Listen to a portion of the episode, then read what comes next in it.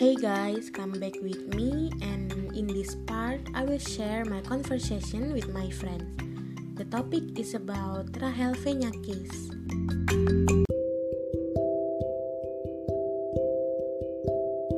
Hello Tiara, Hello Orin, how are you? Are you busy right now? I'm well. No, I'm not busy right now. I'm free. Take it easy. Uh, okay. How about your study? Have you felt boring? Sometimes I feel a little boring, but I'm trying to enjoy it. How about you? Mm, I feel sad too. Um, by the way, do you know hot news about influencer Instagram? Who? The case of Rachel Vennya. Oh, I see. Why about her?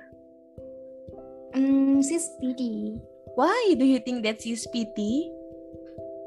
Yeah, I think this kind influencer. Many of business small medium have been helped by her. Since she has this case, she doesn't make story Instagram again. So many business small medium cannot endorse her. Yes, I know. But we must obey the government rules to minimize the COVID 19 in this situation. We cannot act arbitrarily. And as a public figure, she should to give a good example to the community, not get involved in cases like this. Yes, I agree with you. And maybe she has a kind reason to do this. Do you know further handling of this case? No, I don't know about this. Can you explain to me about handling of this case? Rachel Vennya and her boyfriend Salim Nauderer have undergone during nine-hour examination and were confronted with some questions by the investigative team. And then after this, Rachel Vennya apologized to the public for the action that had been done.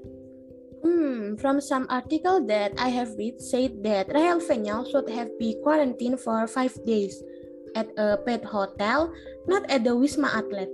Some of the reason is because she is categorized as an influencer who travels not for state reason.